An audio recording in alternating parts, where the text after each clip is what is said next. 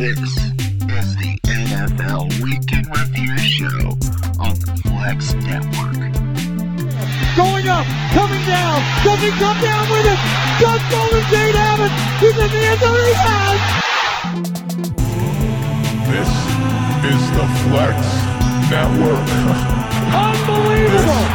Romo can't get the spot down. Flex on him. Run Zeke. Up the middle, he's gone.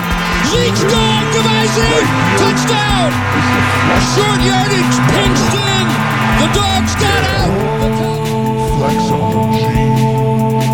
Landing in the gun, third day, crowd making noise, Manning 5 steps, here comes the run, Taco's got it, that's an Eli Taco.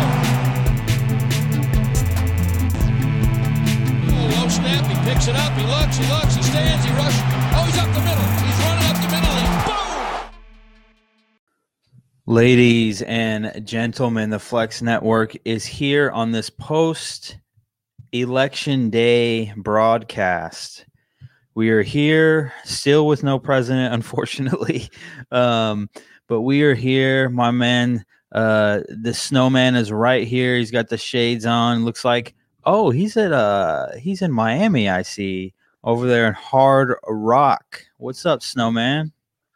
Oh, it is great down here in sunny Miami. I mean, the sun is shining, the heat is on, and the Dolphins, man. I mean, the Dolphins pulling up the upset for at least in our picks this week, and they just proved to them, those Los Angeles Rams, and to you guys that your picks last week were in essence a lehu there. That is 100% correct. The Dolphins managed the Dolphins so far this season have managed to beat every NFC West team outside of the Arizona Cardinals and the Seahawks. Seahawks beat them earlier in the year. And this Sunday, actually, Arizona and Miami are going toe-to-toe. So we'll see if Arizona can figure out what's going on. But, you know, Miami, they absolutely embarrassed San Francisco earlier in the season. They were actually beating up on the Rams pretty good, even more than what the scoreboard says in that game. And so it was very, very interesting. But who's our winner this week in the pick'em, Snow? The one and only here, or what? I wonder who? Oh, that's who? Me! Coming in strong this week. I didn't need the Monday night pick again. I didn't need Monday night like the last 2 weeks. Or, for the last 3 weeks ago, for weeks 3, 4, and 5, I didn't need Monday night to save my bacon because I had Miami. I had, granted I lost the Baltimore pick, but still, I mean, heck, even New Orleans, came to play against Chicago, but I feel like it was more Miami today, for this. So yeah, it was a good week, but I think I'm starting to get a little burnt down here. I mean, I'm getting a little burned down here. I need to come back up to wash. Yeah, you're from the Pacific Northwest, or at least you're a little back bit in the pale studio. In the skin, right? Not pale. I just need to get back in the studio. Hold on. Well, I just mean like people in the Northwest in general are kind of pale. But here's the thing. I went 8-6. Cowboy Cam went 8-6, and you went 9-5. I'm still waiting for one of us, one of these weeks, to really blow the other two out of the water and hit that, like, I don't know, maybe like a 12-win mark in 1 week or something. No one has hit a double-digit win. Actually, Cam is the last person to hit a double-digit win, and that was in week 7. But for 3 weeks, the first 3 weeks of the season, we were all in double digits. 13-3 for me week 1, 10-6, 11-5 week 2, 12-4, 14-2. So yeah, it's been a while. We've been hitting that like Dallas Cowboy NFC East level of records, you know, 8-8 Funk. Or 8-6, 7-7, 9-5. You know, it's a close. It's always been close the last as we get deeper into the season.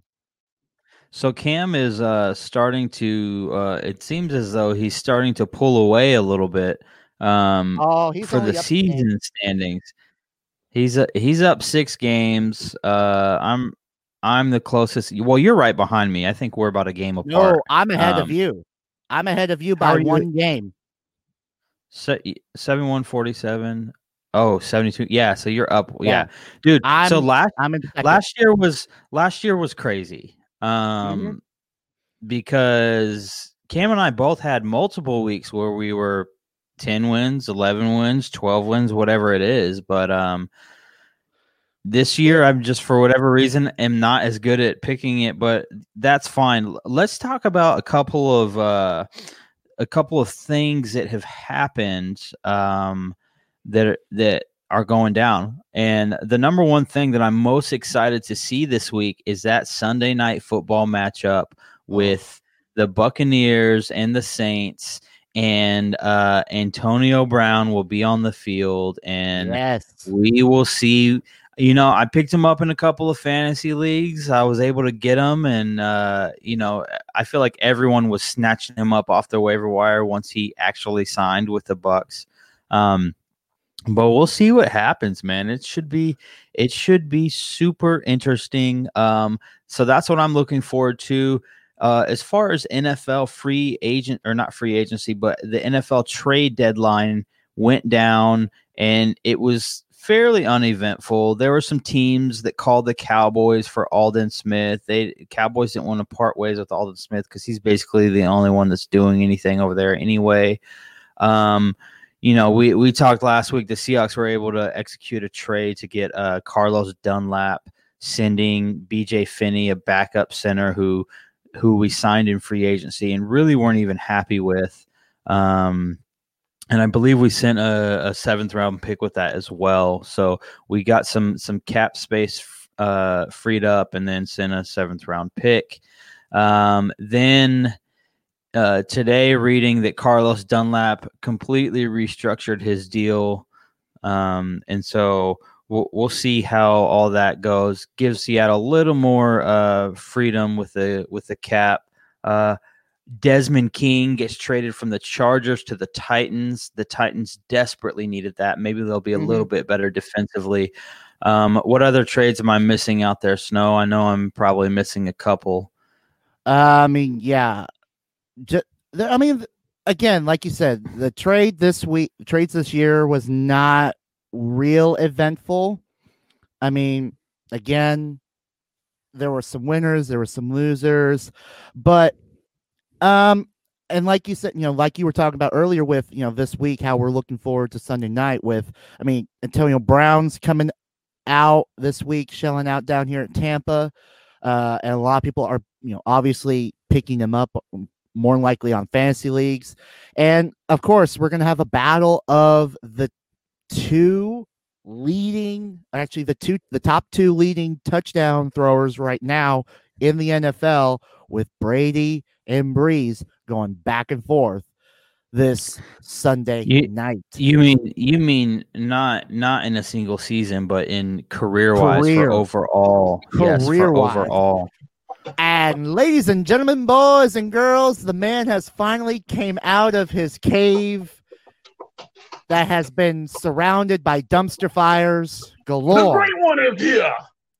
Yes. Cowboy Cam is in the building. What's going on, ladies and gentlemen? Thank you guys for tuning into the show. What y'all talking about? What's up? What's going on? What we're talking about? We're going through a couple of trades. We talked about Desmond King going to the Titans. Well, the big news that broke, I guess, a couple of hours ago was the news. Well, I guess the news that broke earlier today was that the 49ers. Well, I guess there's been 49ers news breaking over the last couple of days. Ever since that just smackdown that we gave them on Sunday, Russell doing his thing, 4 touchdown passes, taking care of business. the defense actually showing up for a change. And I was so impressed. They held the 49ers to 112 yards and 7 points for three quarters, really pretty close to 3.5 quarters. They just were locking them down completely. Jimmy G gets pulled out, hurt his ankle. George Kittle comes out of the game late. We find out that he fractured his foot, so he's out.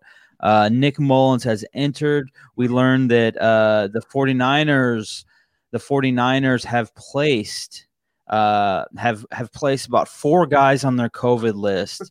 And then with all the 49ers are so hurt already, and then you add all this stuff to it. We might have seen the last snap that Jimmy Garoppolo ever takes as a 49er, because word on the street is his cap hit for next season is somewhere around $25-26 million. Chris Buckner, we appreciate you tuning in, catching the show.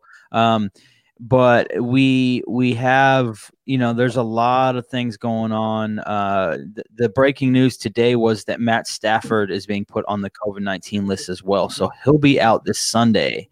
There's things going down, man. And so you got to make sure you take your test, stay away from people that don't live in your house and that you don't work with and all of that good stuff. Yeah. But here on the Flex Network, we're in 3 different cities, baby. So it doesn't matter. We can keep rolling.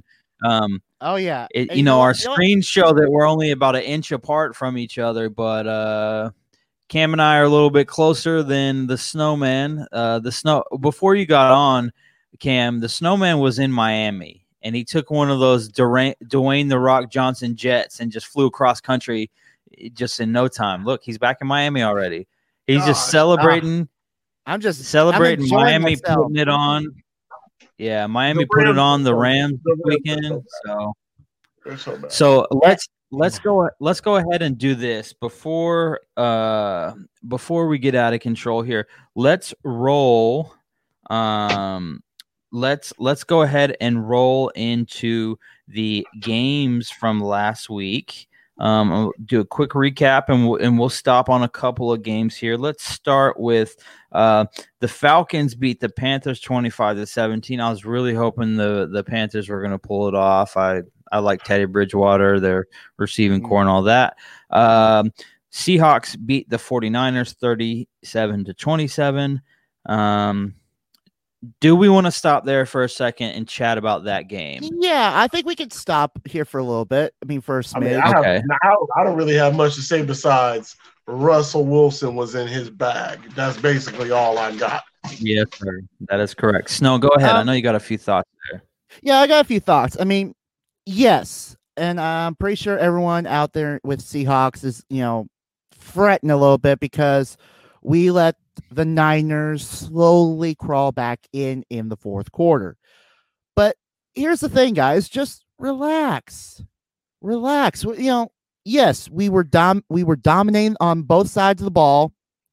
We allowed the Niners to crawl back in after, around the time Jimmy G got injured and he's done for, essentially almost for the season. Maybe he'll come back for a couple games, but the smart thing would probably just to seat him and see how far this backup quarterback can lead him. And who is the backup quarterback again? Nick Mullins, baby. Nick Mullins. Okay. So Nick Mullins comes in and he starts to get things rolling with the Niners. And you know what? I'm sitting watching this game like, you know what? Okay, he's doing good. And of course, the defense, again, with that bend but don't break mentality that they have, they kept the throttle on, and they allowed some things to happen, but it wasn't a complete oh my god, we're collapsing. It was a normal thing for Seahawks. And of course, Russell Wilson, Chef Russell, MVP Russell, just cooking up stuff down here in Seattle. And I felt good about this game entirely.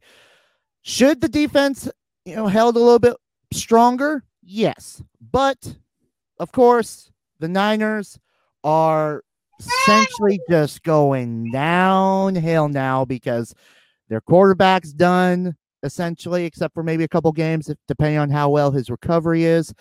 George Kittle's done almost at the exact same time, maybe an extra week. Maybe he's done for the season and just, sit him and see how he feels. But the Niners, they're done. There's no way they're going to make this a comeback, a season to try to come back from. So it's going to be a very, very interesting second half for the season for the Seahawks as we head into week 9. Yeah. So some takeaways that I had for the game. Number one, obviously, was to me, there were two players that really shined in this game. I mean, Russell Wilson was a constant, but he gets enough love for just playing the quarterback position in general. The quarterbacks generally get a lot of love. But I'm going to give one player on offense, one player on defense.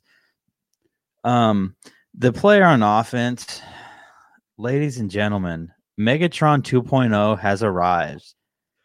DK Metcalf from the get-go was a man. He runs what they...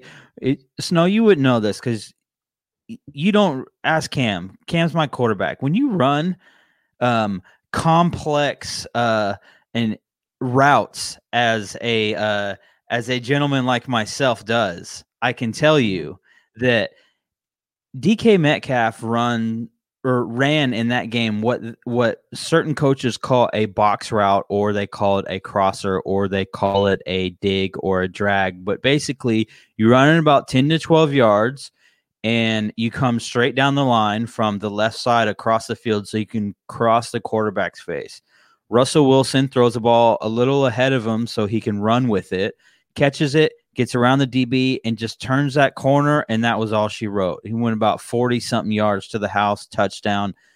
DK Metcalf later caught a deep ball, then he ran a post from like the 3-yard line into the end zone with a DB on his back, caught it, another touchdown. Ended the day with I think about 161 yards and 2 touchdowns.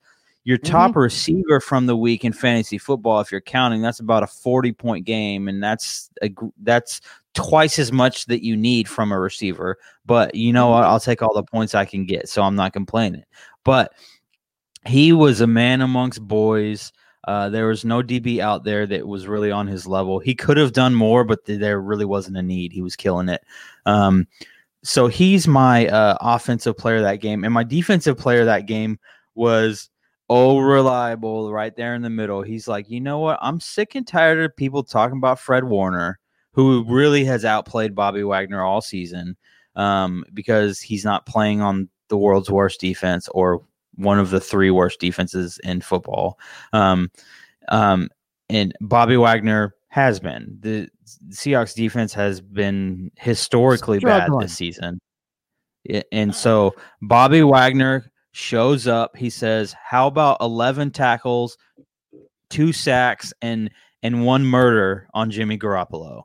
And so he destroyed Jimmy Garoppolo on 1 run. And so, it's just one of those things, man. And they have been they looked real good. Great bounce back game.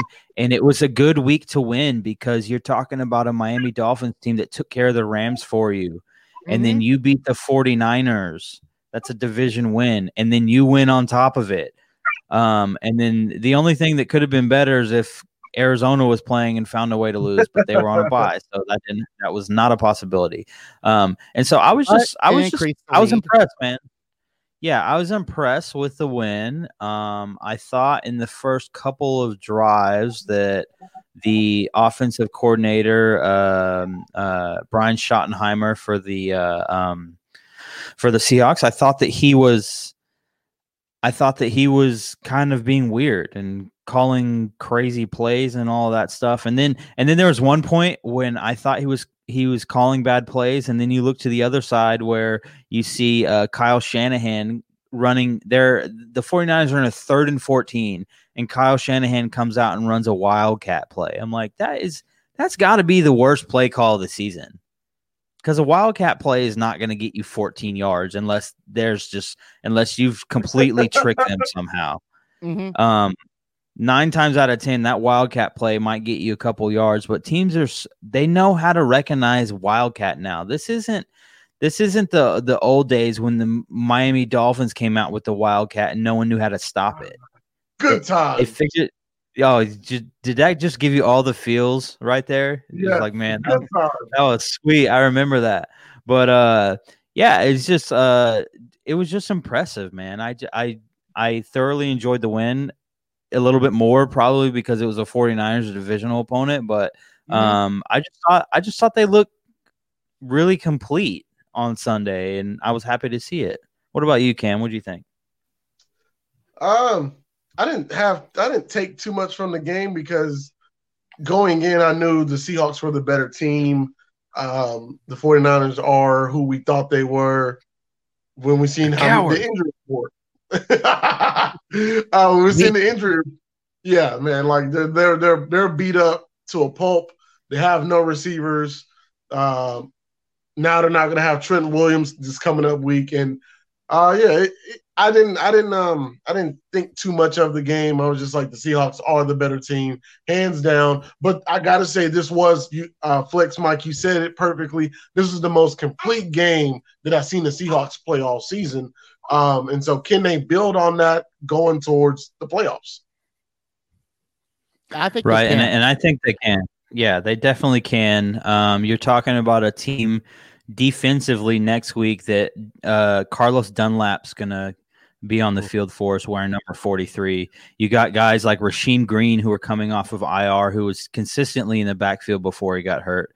You got Jamal Adams finally making his return 100% healthy.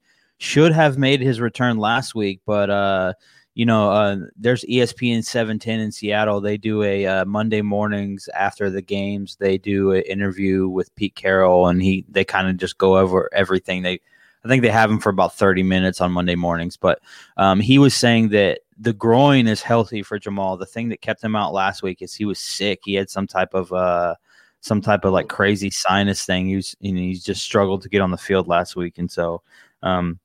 That was really what kept him out of the game. But let's keep it rolling.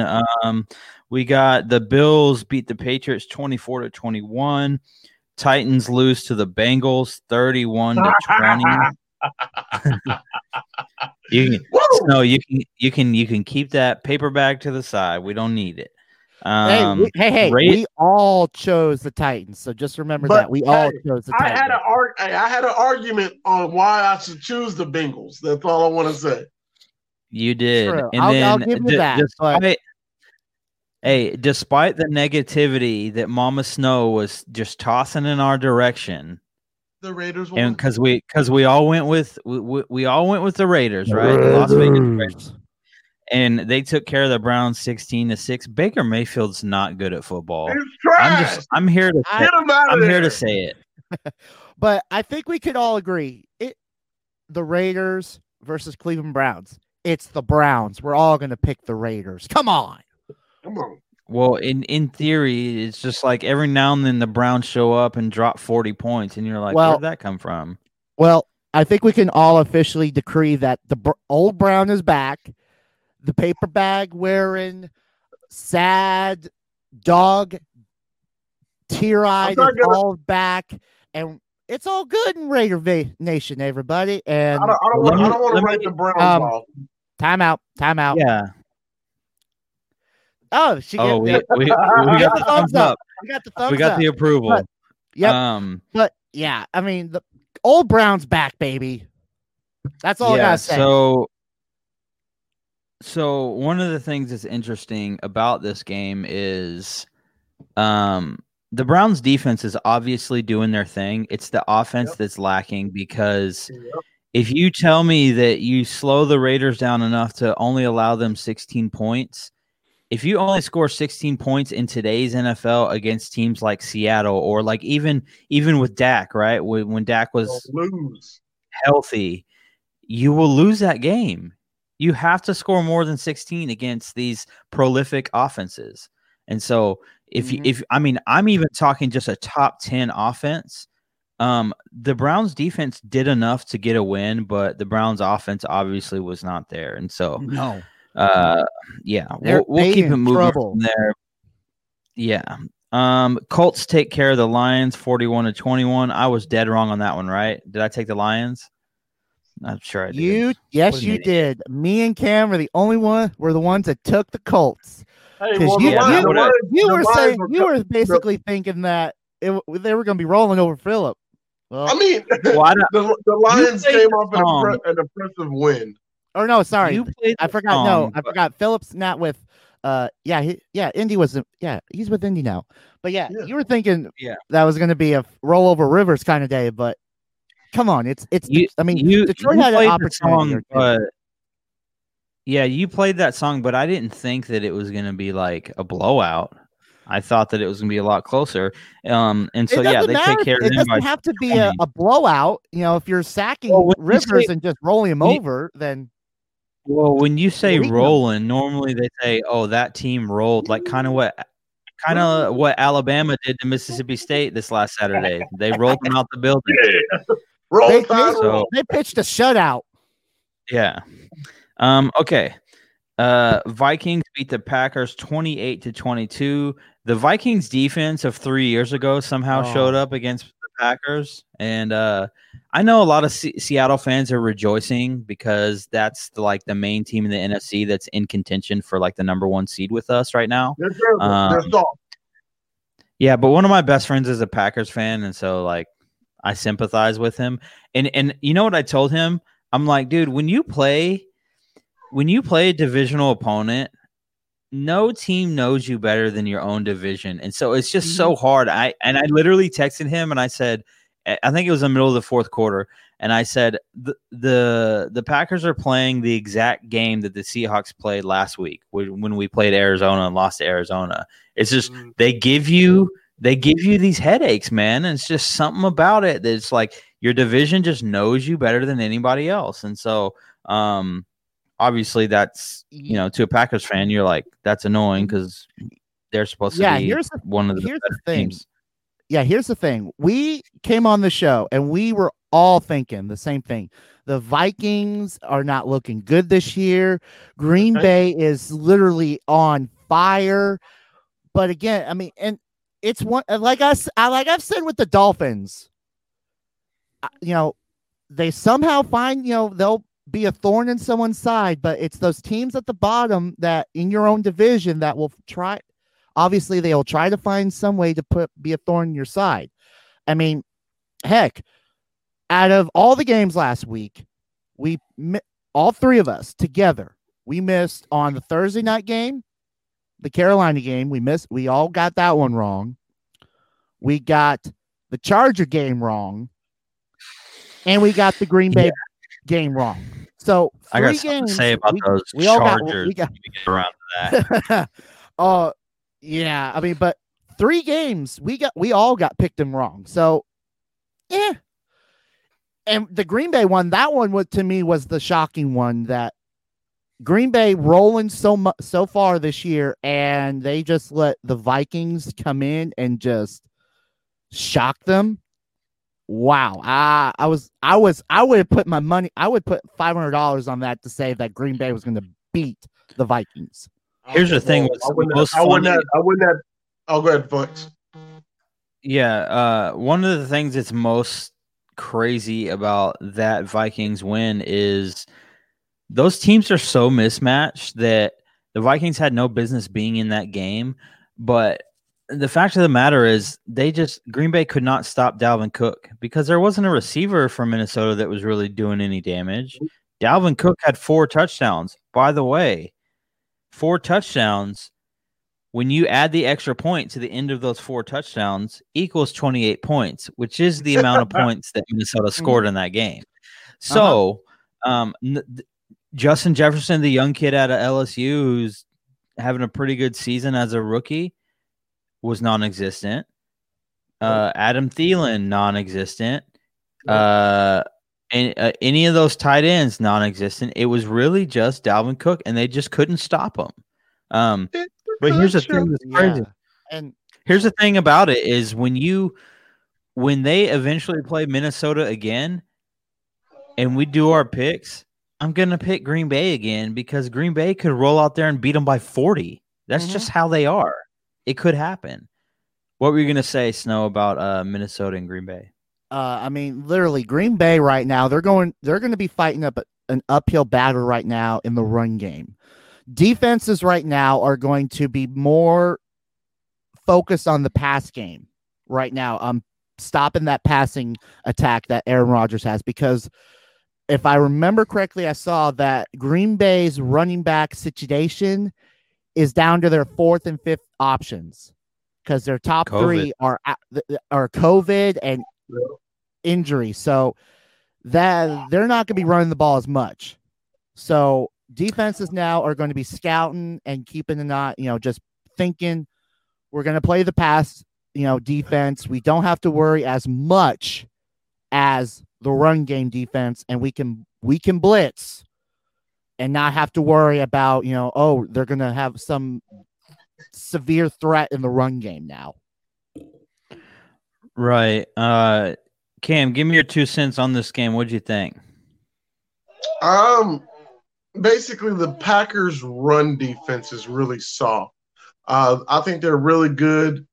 They're really good once they get a lead because you can unleash Preston Smith and Za'Darius Smith. You can just unleash them. You're going to be pass rushing the whole time. But when a team is able to just run the ball, control the clock, the Packers are at a disadvantage.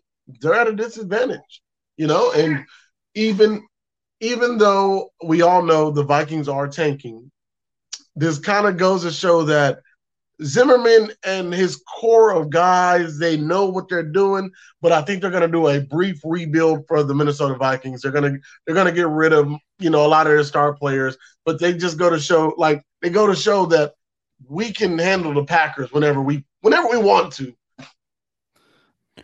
Right. Before you get into it, I want to ask Cam, what are they tanking for? I mean, the Vikings are not. They're tanking for. But here's the thing: they're not going to be able to catch up to the Giants, to the Jets. They're not going to be able to catch up to them. Oh no, not that guy. Oh, that's not who they're tanking for. Well, I mean, literally looking at the league-wide standings, Jets, Giants, Texans, Jags, Falcons, the boys, Pats, Chargers, and then the Vikings. Mm-hmm. So that would, if the season ended right now, yep, that would be your draft order right now. They don't do like that whole, we'll pick. And I believe only three of those teams are taking quarterbacks. Yeah, because NFL does, the order of the, how everyone finished, and then they go on to, okay, Super Bowl, the conference, playoffs, wild card conference, and then how everyone finished with the Super Bowl. So they would not realistically be at the bottom and get that first overall pick unless they trade for it. So, yeah. So what? 2, 4, 6, 8. They're sitting at 9. Trevor Lawrence is not who the Vikings want. That's not who they want. They don't want Justin Fields. I mean, they don't want Justin Fields be back. I'm going to tell you who they're going to take. Trey Lance is going to fall right in their lap. 100%. So Trey Lance, Snow, in case you don't know about him, North Dakota State University. Do you know how close North Dakota is to Minnesota? Oh, right there. Dangerously close. Perfect. I could throw a rock. If I'm at the Mall of America in the parking lot outside in Minneapolis, Minnesota, let me get a good quarter-sized rock. I could throw that bad boy to North Dakota State. Okay. Hold on. Let me throw how far that that is. But no, Trey Lance is definitely going to fall right in their lap. I think that's who they have their eyes on. They'll be able to run the same offense that they're running now, but I think that they'll give more responsibility to Trey Lance that they don't give Kirk Cousins, because everybody knows when you ask Kirk Cousins to throw the ball a lot, you're not going to get a victory. It just doesn't happen. Right. All right. So, Snow, check this out. Okay, so they could get that guy. Everyone knows that the only thing that they could decide that they wanted to do, Minnesota, is if for some crazy reason they decide, oh, we believe in Kirk Cousins, which is not likely. I think that they're probably going to go Trey Lance. But for the off chance that they don't, they could decide to, because you have to keep this in mind, right? If they're going to keep rolling with Mike Zimmer, then Mike Zimmer is a defensive coach. He coached in Cincinnati for years, and that's the reason they went to the playoffs all those years in a row is because of Mike Zimmer coaching that defense. And they were a very good team defensively. They were hard to beat. But anyway, the real thing here is you could see them maybe go early in the first round or something like that and get a defensive end, maybe get a linebacker or something like that. But that would just all depend on kind of what's going on with the players that are entering the draft and stuff. And so who knows? At least for quarterback wise, it's going to come down to, is this the quarterback that they're going to put their chips behind and is going to give the keys to the kingdom to, and is this a quarterback that the players are circling around and saying that's a quarterback? So we know what's going on in Dallas. We know that Dak that's who that team is built around, and that's who they're going to roll with. So they're going to wait on him. Minnesota are it's a little different. It's a lot different. Is it 100%? This is our guy. This is we're building towards around. We're going to get wide receivers. We're going to get an offensive line with him. Running backs. We're going to build around this guy and make him our franchise quarterback. Or is this just someone until savior? That mentality of that's who we're going to go get in the draft or in a trade, to say like, oh, we like that backup quarterback down there at Green Bay, or we like that backup quarterback going on in New England, just as a, throw out there. I'm just naming teams for that part. Check this out. I got both of you a piece of beef jerky. I want you to chew on this for a second. Okay. Chew on this. Okay. So, Minnesota drafts Trey Lance out of North Dakota State, right? You move on from Kirk Cousins. You put Trey Lance in the quarterback room, but obviously you're probably saying, well, he's not going to start day one, so let's bring a veteran in free agency. A good veteran for them to bring in free agency would be a guy like Jameis Winston. I like the beef jerky. Because you have receiver. I like the beef jerky. I like it. I like your beef jerky. Bring Jameis Winston in, and here's the thing with Jameis Winston's Snow is you bring in Jameis Winston, and it's a win-win situation. You're not going to have to pay him a ton of money. Yep. And then you have Trey Lance over here on the other side, and if Trey Lance proves that he's at least Jameis Winston caliber, you roll with Trey Lance, and you start him over Jameis Winston. But if Trey Lance isn't, he can learn a lot from – because Jameis Winston can teach you a lot from a quarterback standpoint. You just don't trust his decision-making. Listen to your quarterback coach when it comes to decision. He was blind. He was blind. That's what they say. That is what they say. How long is he signed for down in the Bayou? 1 year. 1 year. I think he signed 1 year. Yeah. Yep, 1 year. So he could easily come to Minnesota. They could pick him up on another 1 year deal, and it wouldn't be that big of a deal. And so, they could easily do that. Yep, 1 year. He signed for 1 year, 1.1 mil with a base salary of $9,952. Right. Okay. So let's keep it rolling on these recaps. Okay. Chiefs take care of the Jets like we expected, 35-9. Dolphins beat the Rams 28-17. Appreciate that. Steelers take care of the Ravens 28-24. And have the Steelers snuck out the last 2 weeks. That's Cam's AFC team in honor of his pops. So let's go. That's cool. And then here's my dude. Listen, I got a bone to pick with this dang team.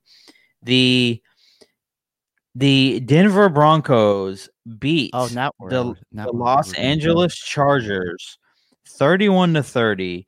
Everyone wants to talk about how the Atlanta Falcons are these choke artists, 28-3 in the Super Bowl, and then they lost to Dallas this year, and they've blown leads since that game, and all that stuff. It's like, oh, Atlanta's the choke artist, all that stuff. But dude, go and look at the stat book for the Los Angeles Chargers for the 2020 season. How many leads have they blown? Dude, they lost 31-30 to a team that has multiple players on IR on the offense. The Chargers are supposed to have this great defense. The Chargers are sitting at 2-5 now, and they should easily be sitting at 5-2. That's how crazy it is. And so that game's annoying just from the standpoint of them losing that game. They blew that game. The Broncos did not win that game. Yeah. Okay. Drew Lock is that guy. That's all I wanted to say. Yeah, that game was just crazy. Drew Lock. I'm liking Drew Lock. I'm liking it. Hey, is it time to start questioning Anthony Lynn, the head coach for the Chargers? Is it time to question him? No. Not yet? I give him one more year and I'll question. Because, man, he's blowing a lot of leads, dude. I agree. Okay. Then we roll to – do you have something to say before I keep going? Oh, no. I think I know where you're coming up to next, and I want to nominate this as our laugh-out moment of the week. If you're going to the windy city of Chicago and the Bears – that is where I'm going. Ladies and gentlemen. So Saints take care of the Bears 26-23 final in overtime. Give the people the synopsis now. Give us the synopsis there. What went down in that game? Okay, so apparently during some random play, two men decide, we're going to get at it, pull off, the mouth guard on one, and he tosses it after a little chirping, just tosses it.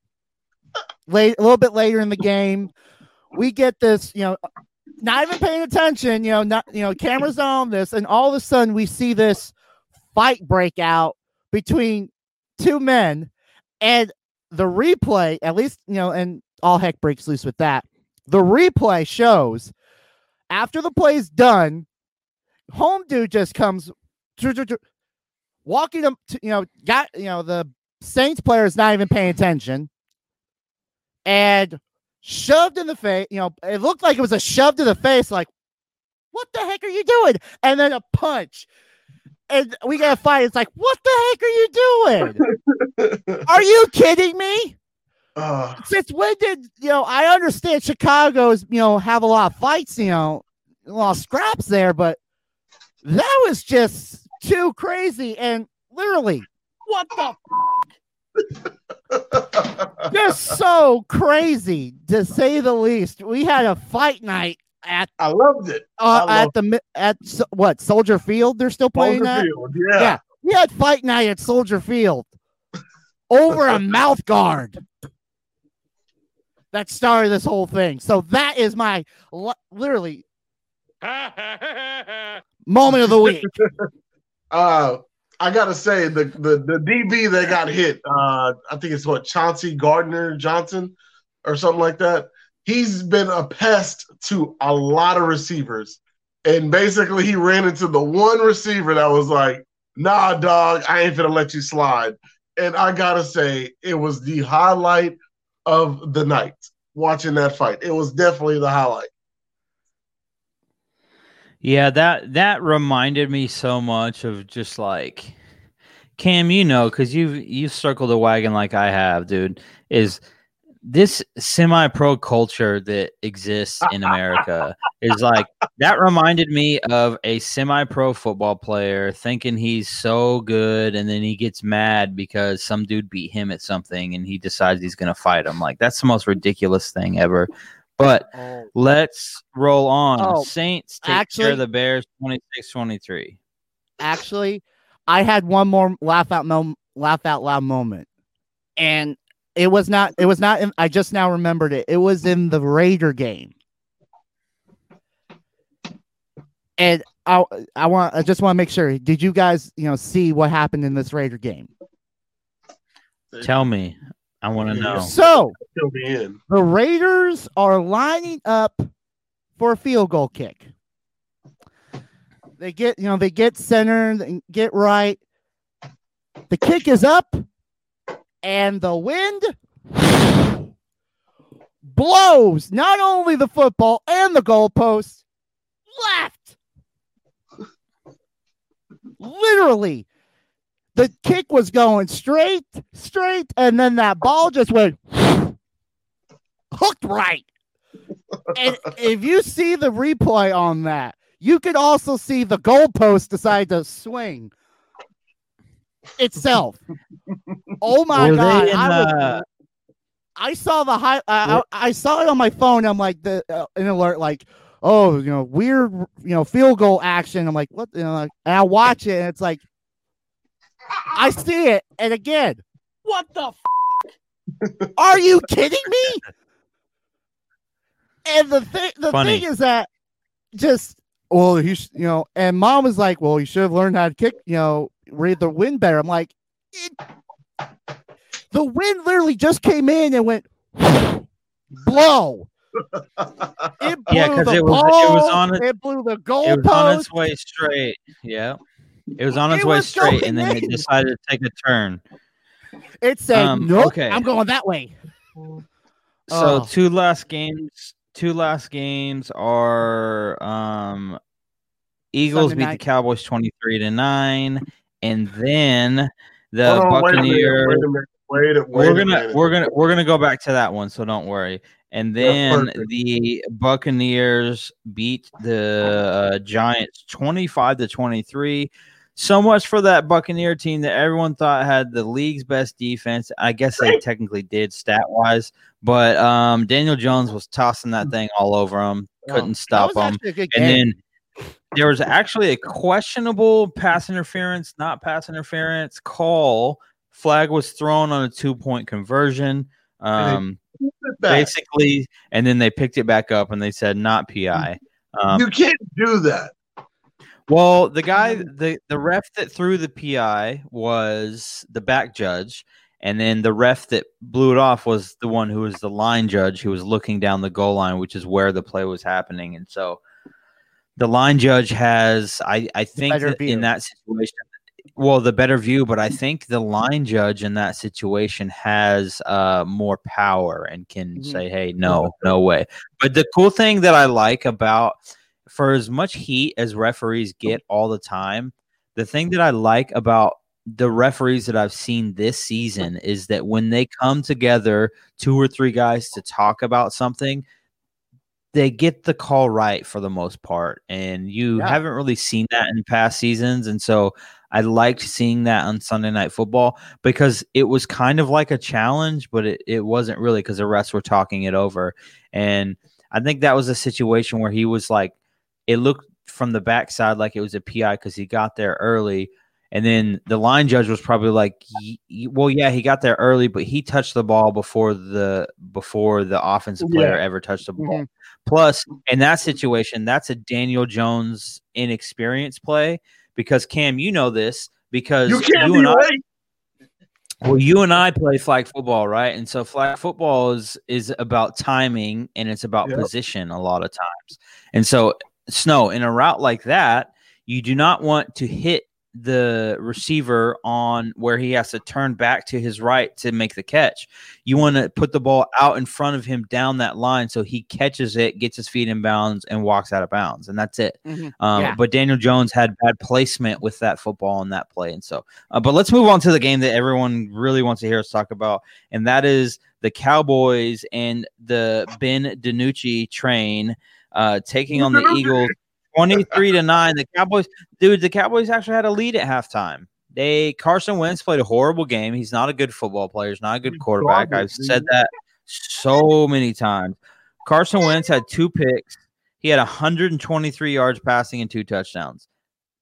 Is that not the grossest stat line you've ever seen in your life? Oh, it's one of them. The two fumbles. Yeah, and he fumbled twice. Yeah, I forgot. So he's responsible for four turnovers. Snow, did you watch the game? As much as I kind of wanted to turn in to see this dumpster fire, I did not watch this game. That's what it was. Okay. I mean, watched it. My wife was very irritated. We live in a split household, right? So, like, I'm a Seattle fan. My wife's a Cowboys fan. She's from the Dallas-Fort Worth area. I'm sorry for you. Yeah, well, that's fine because she likes the Seahawks too. But she, when it comes down to it, and we're head to head, she'll always take the Cowboys. Again, but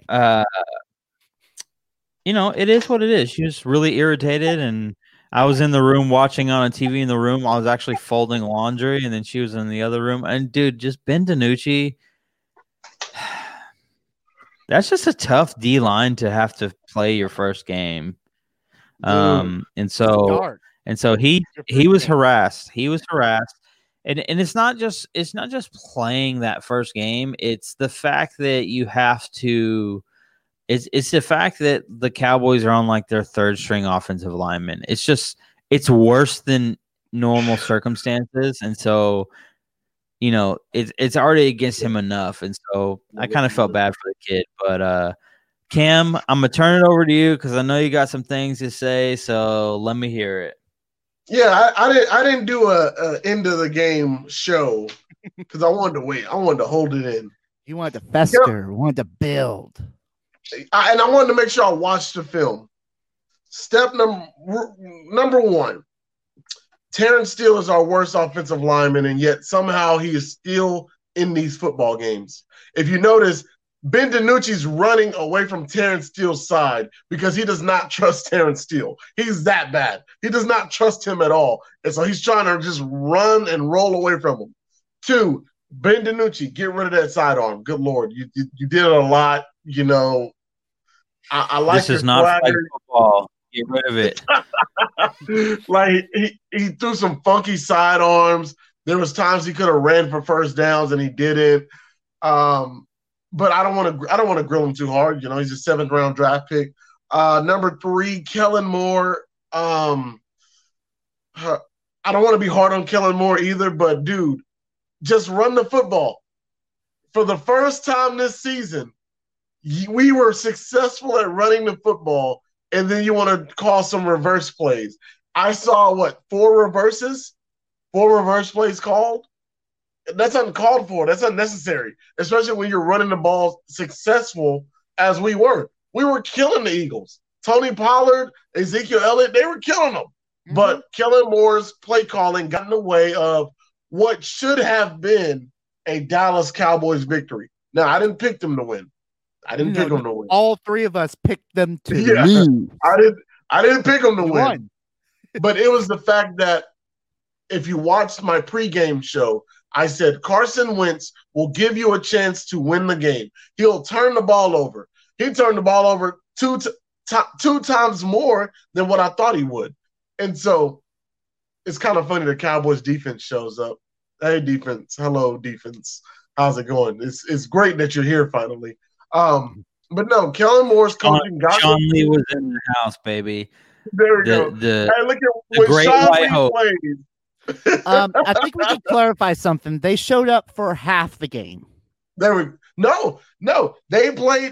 defense played the whole game. The score might have been 23-9, but remember, there was Ben DiNucci got strip sacked.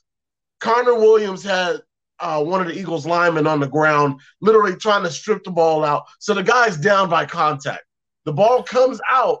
And the refs don't blow it dead, so the Eagles score. Oh, actually, I saw that monstrosity. I literally tuned it. I didn't watch the whole game. I tuned in for that crazy strip sack run for the hills. No, what the heck is going on? Touchdown, and of course I have the phone. I have my phone right in front of me, and I have the highlights. You got the defense was in it for the first half, and then Philly started kicking field goals and getting back into it, and then touchdowns, and then just craziness galore. Because once you guys hit that 9 spot, it was done over with. Oh, yeah. You guys. But, oh, yeah. But, yeah, I mean, and back to your point for the rushing, I mean, yeah, Dallas outran Philadelphia. It was a 133 for Dallas to 119 in the rushing yard. And passing, you outgunned them too by 29 yards. God, Carson Wentz, you're so bad. 132 to 103 in the passing yards. So you outgained them. Carson Wentz 265 so to 222. But of course, what killed you was just, I mean, actually, you know what? I'm going to continue. You had time of possession at 32 and 50 seconds to 27-10. You had 2 interception picks. You were even on the fumbles at two apiece. You were screwed on the third down conversion at 25% to a 37. Yeah. But the penalties kicked you square in the crotch at 7-4. But yeah, it was just, you looked good, and even played good, but screwy things happened, and that's the Cowboys for you. And of course. Yep. Thank you. Play it. Of course. Be patient. Just wait. They will not let you down. They are an accident waiting to happen. And it happened again. So much that Stephen A. Smith on ESPN he's just tired of, he can't make fun of them anymore, because this season is just what I got nothing left to troll these guys with. It's nothing. It's done. It's over. This season has broken him for trolling Dallas. Officially, this season has broken him for trolling. Well, now we may get him later in the season. Oh, he'll be back. If there's hope. If there's some hope. He'll be back. But right now, it's okay. Let's do this. Let's go ahead and roll into our picks of the week, and get our picks started.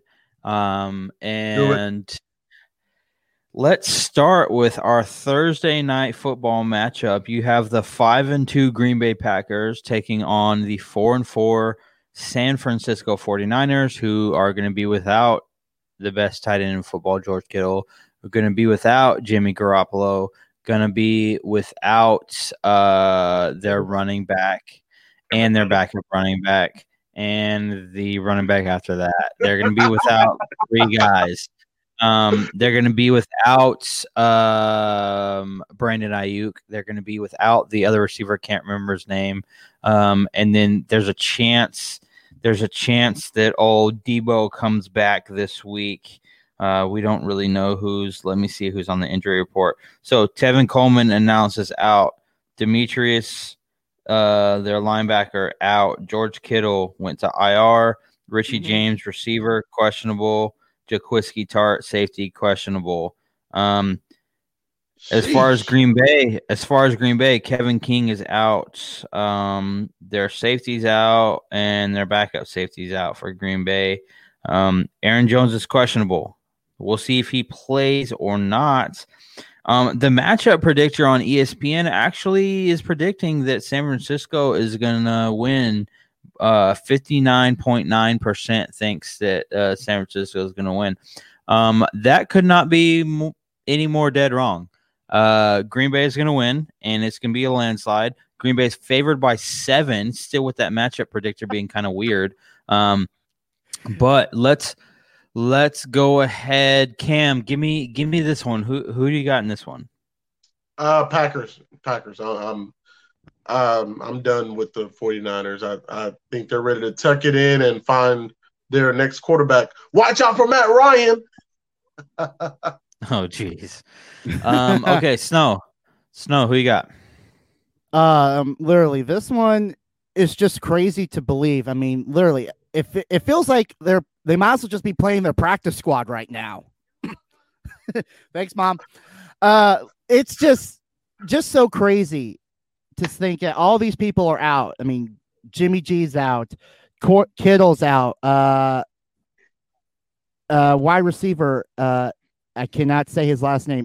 Iwuki? Brandon Ayuk. Thank you. Ayuk. And, of course, Samuel's out, too. So, yeah, Niners got a lot of outs. Packers have a lot of questionables, couple outs. But, and, you know, to say the least, Rodgers has not been great against the Niners. He's 4-6. Again, including playoffs against San Francisco. So it's just a toss-up for me. But the way that the Niners are acting right now and looking right now, this is an injured, riddled squad. I'm going Green Bay.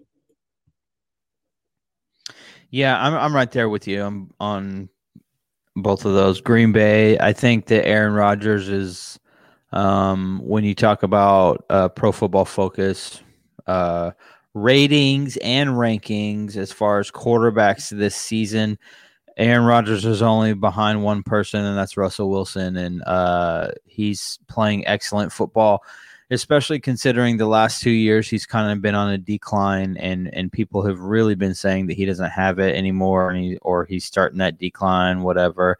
But he is playing at an all-pro level this year, and he is tossing that thing. Davante Adams is a beast. And Tanyan, the tight end that they have, there's a beast, and it really doesn't matter. So give me Green Bay in this one.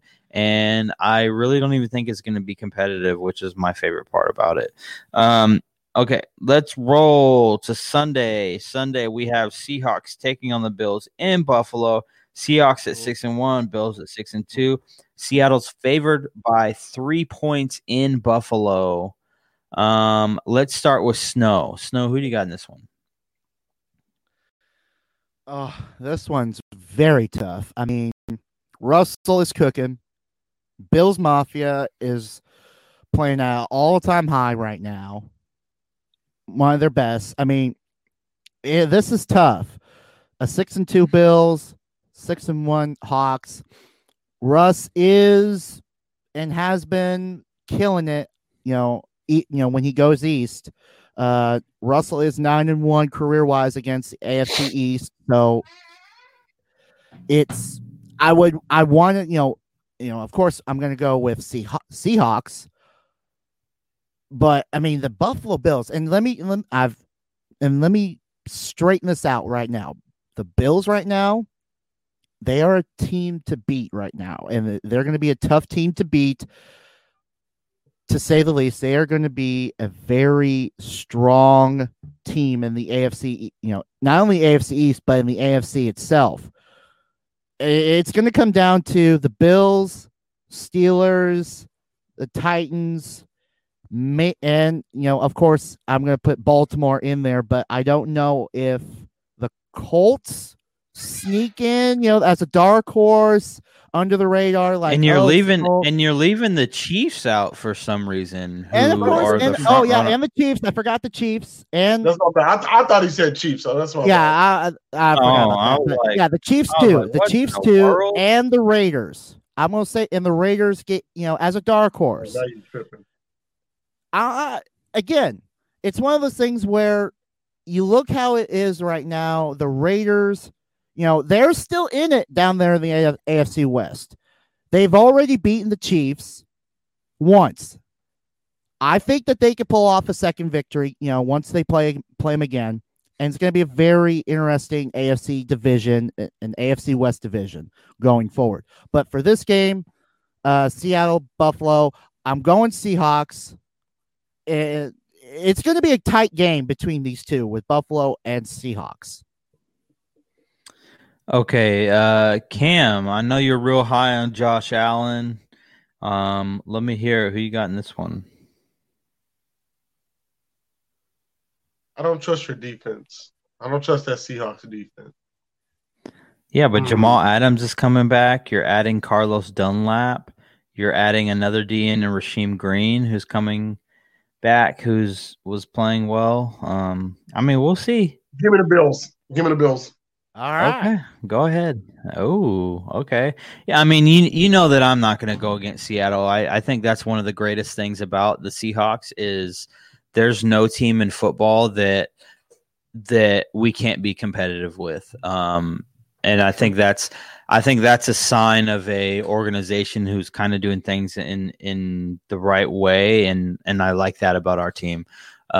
Give me Seattle. I think that if they can find a way to fight with some of these receivers, I think Stephon Diggs is the main problem. Cole Beasley's not as good as he used to be. Our run defense is. I'm not tripping. Cole Beasley is not used in the same way that Dallas used him. Cole Beasley just racked up a game with 12 catches. You better be careful. Okay, well, he's going to come across the middle, and he's going to get that good old, as my boy Ryan Field says, he's going to get that good old boom daddy from Jamal Adams. So go ahead and come across the middle one time and see what happens. And I dare you to run any type of wide receiver screen because KJ Wright sniffs those bad boys out like nobody's business. He's probably the best linebacker in the NFL when it comes to sniffing out those screens. I don't know what it is about him, but he's just able to diagnose it so fast. He's blown up so many screens this season. Anyway, I think our defense is going to they're kind of on. They're going to be on that uptick a little bit. Last year was a good first step, or not last year, but last week was a good first step, and they're moving in that direction of kind of where they want to be. And here's the thing: Seattle's offense is so good that the defense doesn't even have to be good. They just have to be like mediocre. If they're at least mediocre, then we can win any game that we play in. Bobby Wagner kind of does his thing. You know, he was killing it last week. I want to see that continue. I want to see KJ Wright continue to play well. I want to see Jamal Adams come back and be what we know Jamal Adams is. I want to see Carlos Dunlap get in there and put some pressure on the quarterback. Very physical. I think when you have a good D end, that your defensive tackles naturally are freed up to kind of create some havoc. Seattle's been one of the better teams in the NFL when it comes to stopping the run so far this season. And so I'm looking forward to that. And so I think that if you can shut down Devin Singletary and Zach Moss, then you can really slow down a lot of the things that they do. But here's the thing. Josh Allen can run, dude. He's got a sneaky, just very deceptive scrambling ability. And so I want to see those things happen. And so if we can make that happen, then I think we win the game. I think it's going to be a good game. If we were to have to lose a game, I wouldn't mind it being this one because it's against the AFC team. But I still want to win. I don't really care. Well, and so this would look good on the resume because they're 6-2. This would look very good on the resume. So yeah. And just one last little thing. If this is gonna be a game to lose, then it might as well be this. But the defense is, as long as the defense can have that, again, another bend but don't break mentality, then this will be a Seahawks game right here. But if they have a break mentality and come in with that, you know, we're doing okay, you know, and then they just get into that high pressure situation. Close game, and they break, and they just let the floodgates open, then Buffalo's just going to run roughshod on them, and the wagons will go straight on through. Right. Okay, so let us keep rolling here. Let's get through these games. We got Broncos at 3-4, taking on the Falcons at 2-6. Atlanta's actually favored by 4 points. Cam, where are you going on this one? Go to snow. Room. Broncos. Okay, Broncos and Falcons. Snow. Take it. Denver has won three of the last four games, even though of course, they lost the first three, so they're, you know, not bad. I'm gonna, you know, feel like this one might be a trap game. In the words of Cam, this is gonna be a trap game. The Falcons 2-6, Broncos 3-4. Not real high on the horse for both teams. Last time they played against each other was August of last year. It was 14-10 Broncos, so close game on that end. I feel like this will be another game that Matt Ryan lets slip out of his hands. It's at Atlanta. I feel like Denver is going to get I think it's going to be another close game. It will be a very tight, close game, but I think Broncos pull it out. Give me Broncos. Okay, you're going Broncos. You ready, Cam? Go ahead. Yeah. You know what? That's my dog, Drew Lock. That's my dog. And he just has that dog mentality in him. Like, he's never out of the game, and I like that. There's something special brewing there in Denver. So go ahead and, you know what? Go ahead and give me the Broncos over the Falcons. Oh, this one's tough because I really am with you guys there with the Broncos, and I think that the Broncos are going to win this game. But a part of me is like, man, because both of you went Denver, I kind of want to go Atlanta just to kind of shake things up a little bit. Wow.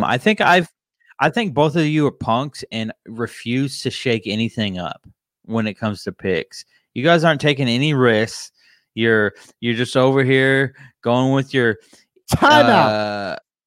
Hold on. Whoa. Wait a minute. I'm going to play traveling, offsides, clicking. Hold up, wait a minute. Taking risks? Do I need to go back down to Miami again? Do I need to go back to Miami? Because let's see. How's that a risk? Who picked Miami last week? Dude, last week and won? I understand. Just because they've been historically bad, that does not mean that that's a risk this season. Miami has been good this season. They've been knocking people off. Chicago at one point was Cam. Catch me if I'm wrong, but was Chicago not 4-0 at one point or something like 3-0 at least? They were 3-0 for sure. Yeah. 4-0. They got 4-0. Yeah. Yeah, so catch me if I'm wrong here, but those teams aren't exactly. It's not like I'm like, hey, the Browns are gonna beat the Chiefs. Okay, I didn't say that. I'm just saying that with a couple of picks here, I have willingly sacrificed weeks of being competitive with you guys and losing weeks because remember when I picked someone, who did I pick over the Chiefs? I picked someone over the Chiefs. Who was it? Oh, no, I had a sneeze. Sorry. Excuses. Okay. Excuses. Okay. I'm just saying when it comes to this game, yeah, but for a second there, it looked kind of close, but then the second half started, and then it was out of there. I've had more out on the limbs, and I've won a majority of them. Oh my God. Anyway, the whole point. I just want to say this. Last place right now. I just want to say this. Last place. The king is loving listening to the peasants as they bicker amongst each other. As I sit atop this throne. Hey, you're only 6 games up. We still got a long way to go, brother. Okay. Here's the thing. My whole point was that I think that Denver is going to win this game. But a part of me wanted to pick different because you and Snow both went Denver. But it's Atlanta, so it's like so hard, and I don't think that Atlanta's going to have Calvin Ridley, who's easily their go-to receiver right now.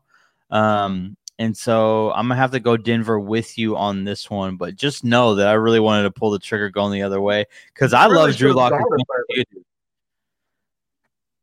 Yeah. So I believe the bigger risk is us taking Denver. Because Denver once again is doing it without its star players, they're doing it with the young core guys. So it's a bigger risk to actually take Denver over Atlanta. Yeah, but Atlanta is garbage, and I think that Denver was going to at least be respectable with. I think that Denver was at least going to be respectable with their star players. You know, if they had their players, they would be respectable. Yeah. Okay, let's move to the next week. We got the 5-3 Chicago Bears taking on the 5-2 Tennessee Titans. Tennessee's favored by 6. Cam, I'm going to go to you first. Tennessee's been slow at the gates past couple weeks.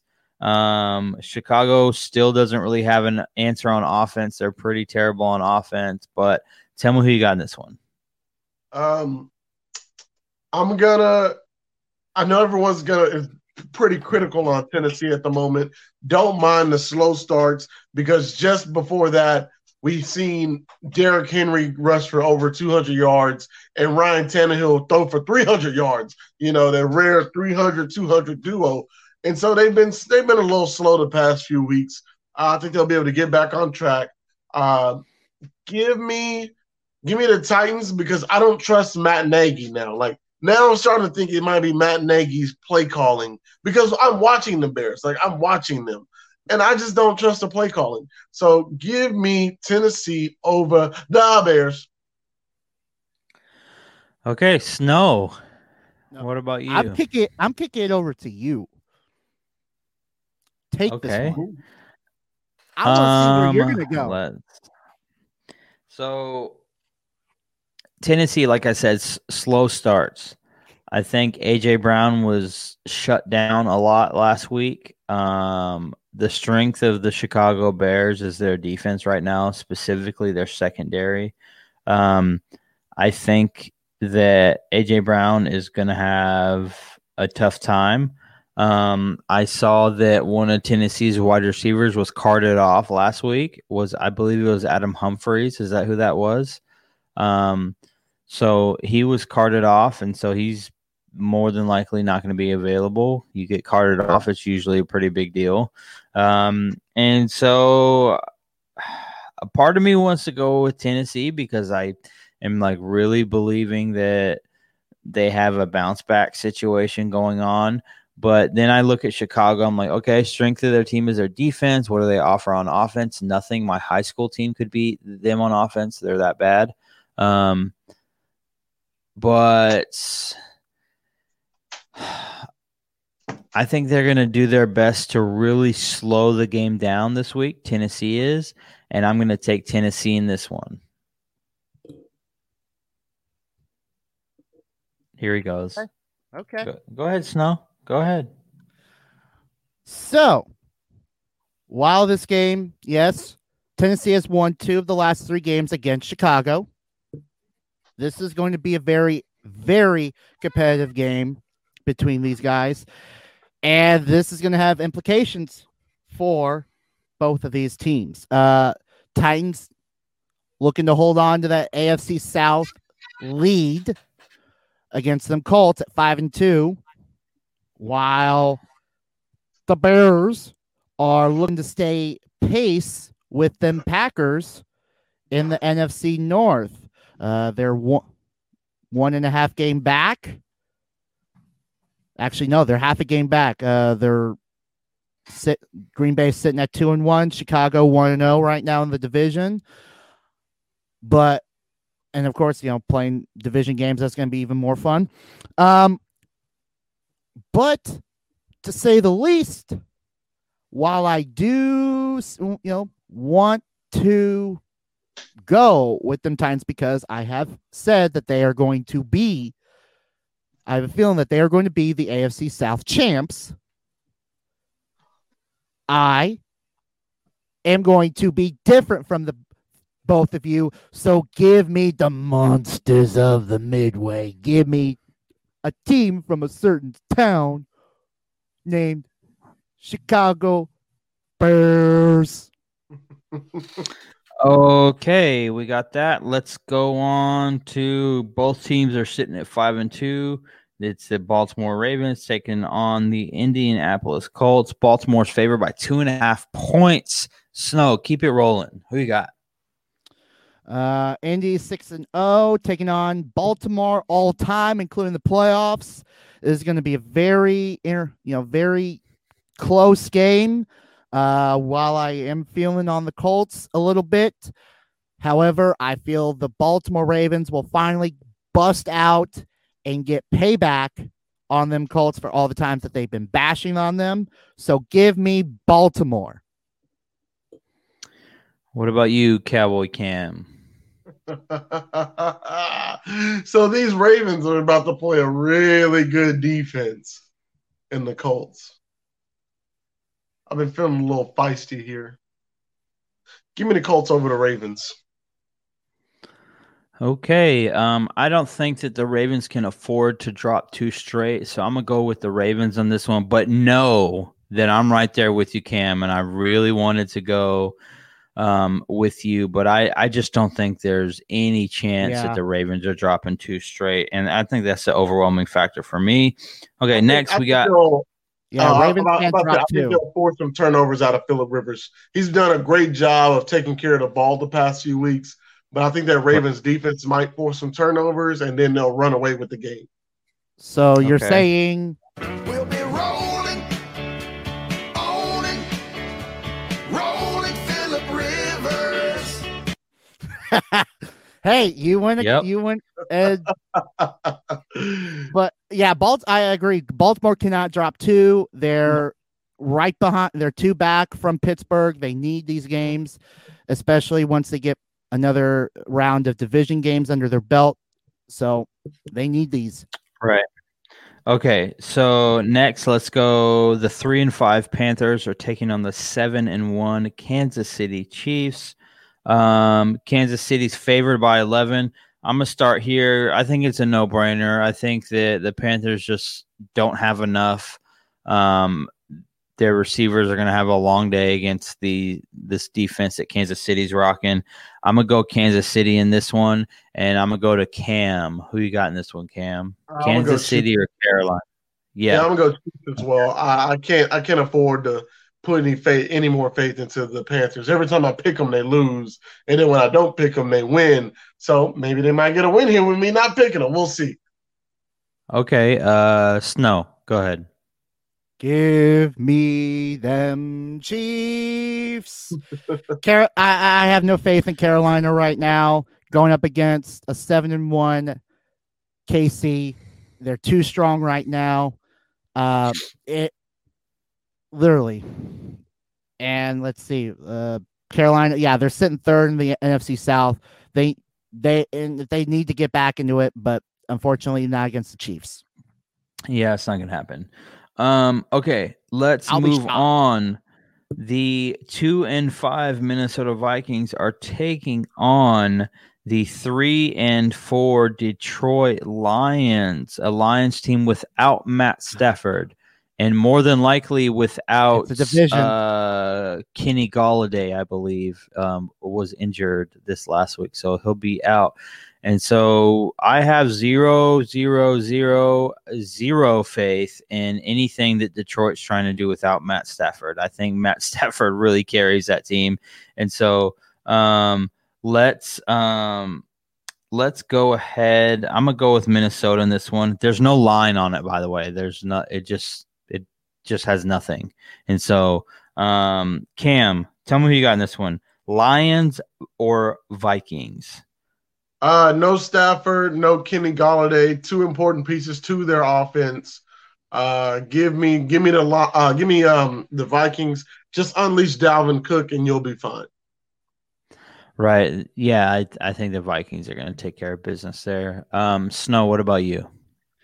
Minnesota's won 5 straight on Detroit. They're going to Minnesota. And this is a division game. This is going to be deciding who's going to be jumping who for the third spot and trying to put up a fight with Chicago and Green Bay going down the line. And both teams need this game. They want to keep pace. Detroit's 0-2 in the division. Vikings are split at 1-1. I'm rolling with the Vikings. Okay, so we all go Minnesota across the board. Next, we have the 1-7 Giants taking on the 2-5 Washington football team. Washington favored by 2.5. Another division game in the lowly NFC East this time. I personally am going to take Washington in this game. I don't know. There's something about the Giants that they play to the opponent. They play to the level of their opponent. Like last week, the Giants really played up to the Bucs, and they've played down to their opponents in other weeks. And so, I'm gonna go Washington. Cam, who you got this one? I like what I've been seeing from the Giants. Like they're building. I like it. But that front, once again, that front seven for Washington is just flat out ridiculous. Give me Washington over the Giants. Okay, Snow, what about you? The Giants have won 4 straight on them. Whatchamacallits. And again, wait a minute. Everyone took Washington? I just want to double check. Yes, okay. We both took Washington. So, yeah. And again, in the NFC least division, this division is wide open. I mean, with this game, Giants could jump the Cowboys if the Cowboys lose this coming week, and be a game out from the whatchamacallits, and even be closer to Philadelphia. So literally, the East is the wild, wild East right now, and anything. Actually, I don't even need to say it because anything's possible. Anything's possible. And this NFC least, and I am hopping aboard the train with you guys because we're going Washington, and then whatchamacallit. Okay. Next, we have the battle of two teams that are both sitting at 1-6. The Texans are taking on the Jaguars. Houston is favored by 7. I'm going to start with Cowboy Cam. Cowboy Cam, who do you got in this one? You said Houston's taking on the Jaguars, right? Yes. AFC South Division match. The Jags are, I believe, in tank mode. I believe like now they're like, all right. We've tried to compete in every game, and it's not working. Give me the Texans over the Jags. Yeah, and Gardner Minshew's not playing in this game, so that's a whole nother reason there. I'm right there with you. I'm going to take the Texans over the Jaguars on this one. Snow, what do you think? Oh, Minshew's not playing? No, I don't believe so. I think they put him on the COVID-19 list or something. Let me one of those things. Check. I mean, yeah, Houston has won 5 straight on Jacks. Jaguars. Oh, he's on the injuries list. So, damn, that's tough. If Minshew was playing, I would be still rolling with them Jags. But I'm gonna hedge my bet here, and I'm going to play it safe. I'm gonna be rolling with Houston this week. Okay. Next up is the Las Vegas Raiders at 4-3 taking on the Los Angeles Chargers at 2-5. The line is 100% even. I'm going to start it off. I'm taking Las Vegas in this one. I think they're going to find a way to beat them, and then I'll kick it to Cowboy Cam. Who do you got? Give me the Raiders over the Chargers. Raiders. Snow, who you got? I have a feeling, though. Again, another division matchup in the AFC West. This is going to very well determine who's going to be keeping pace with them Chiefs. Raiders 1-0 in the division. The Chargers are an 0-2 in the division. I feel like this is going to be another Raider victory. And keep up and keep pace with them Chiefs. I mean, if they can win out their division, they will rep them AFC West banner heading into the playoffs. So give all of us the Raiders. Okay, let's go to potential to be the blowout of the week, which is the Pittsburgh Steelers sitting at 7-0, taking on the Dallas Cowboys sitting at 2-6. Pittsburgh's favored by 14. Go ahead, Snow. I think we can all agree here, and if anyone here would probably join us in this, but I think we call this like the New York Jets, season. We officially all agree we are going Pittsburgh because there's not official. It's not official unless Cam raises his hand. Does he raise his hand here? Yes. Oh, he raises his hand. Cowboy okay. We all go Pittsburgh on this one. Well, okay. If y'all haven't noticed, we don't know who we're going to start at quarterback, Garrett Gilbert or Cooper Rush. So the sports analysis person inside of you says do not pick the Cowboys at all. Wait a minute. So what string of quarterback you were on? Oh, we're on the fourth. What happened to your third? Yeah. The third didn't play too good, so now we're on the fourth. Potentially the fifth.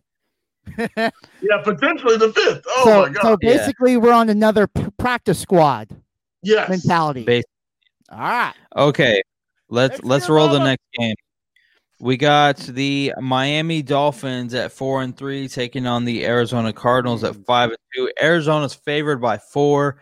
I personally think Arizona wins this game by a field goal. Cam, who do you have in this one? Give me Arizona. I think they win by 7.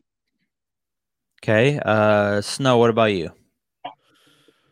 Oh, I mean, this is going to be a good game. Actually, you know what? Maybe a little bit better game than what a lot of people might think. I mean, Dolphins sitting at 4-3. They're kind of falling back in the AFC East.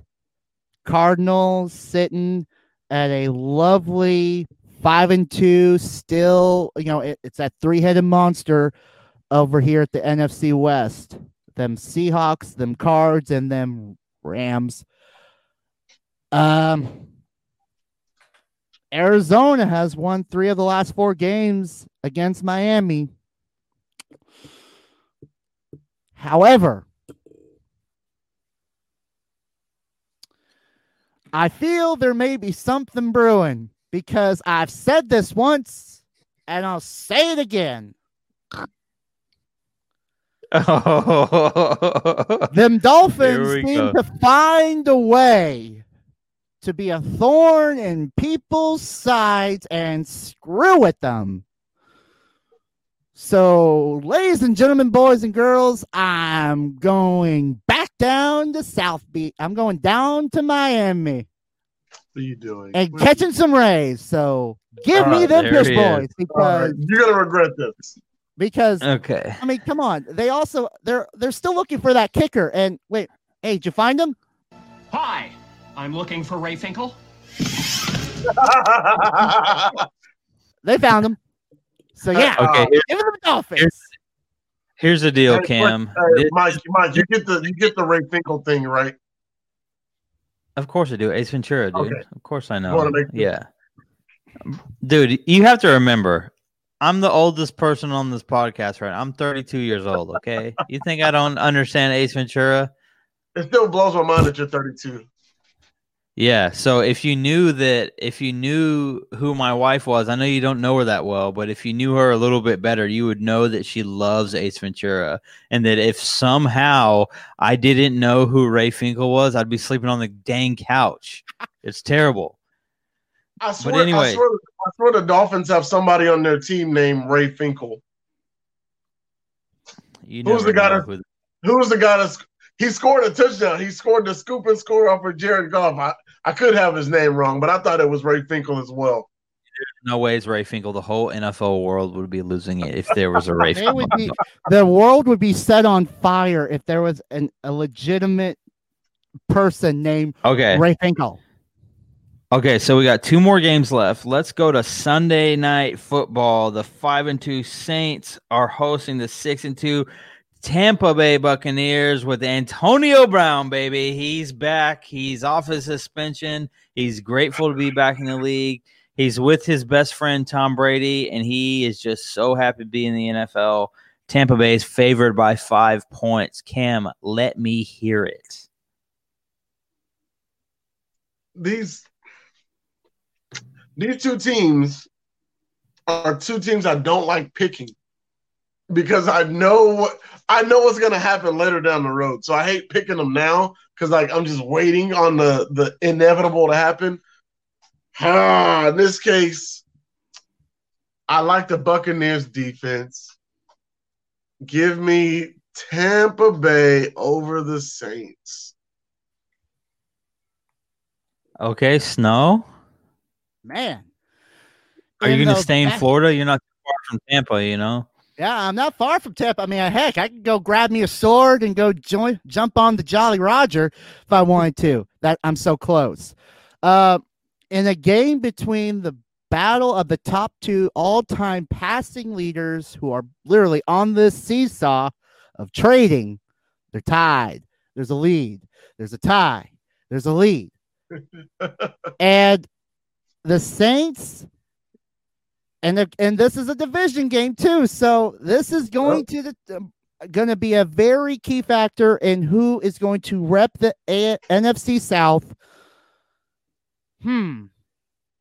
Saints or Bucks? Damn, that's a tough choice. But you know what?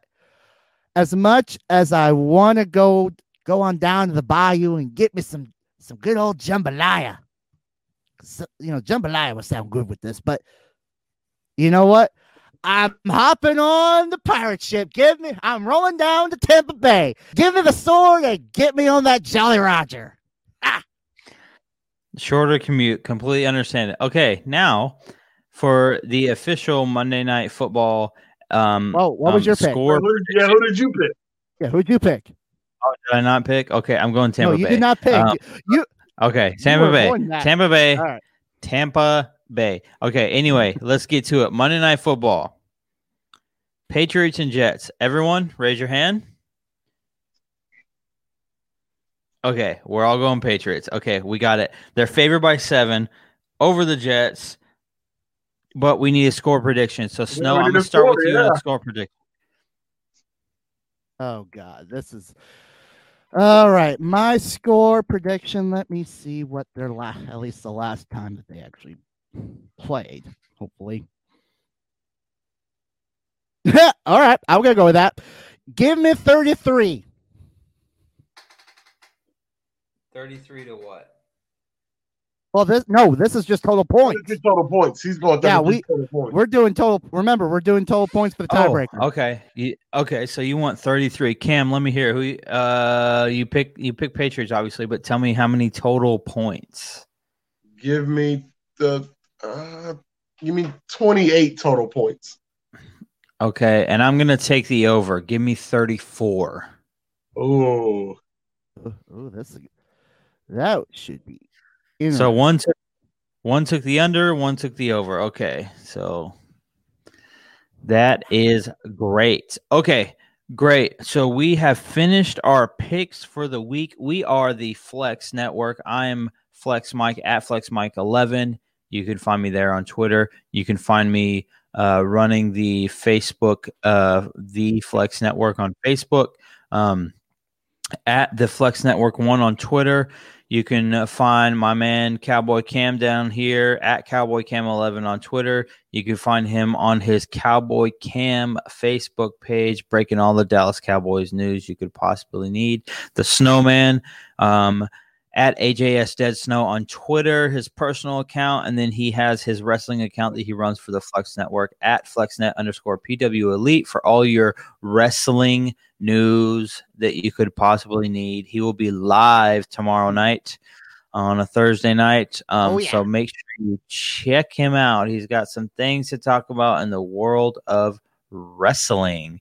And word on the street is, boys, that the producers for the Last Dance documentary from Michael Jordan is producing a Stone Cold Steve Austin documentary. All right. Oh, hell yeah. And there's also one in the mix. And there's also one in the mix for one Vincent Kennedy McMahon. for Netflix. So until next week, we are the Flex Network. We will catch you guys later. Peace.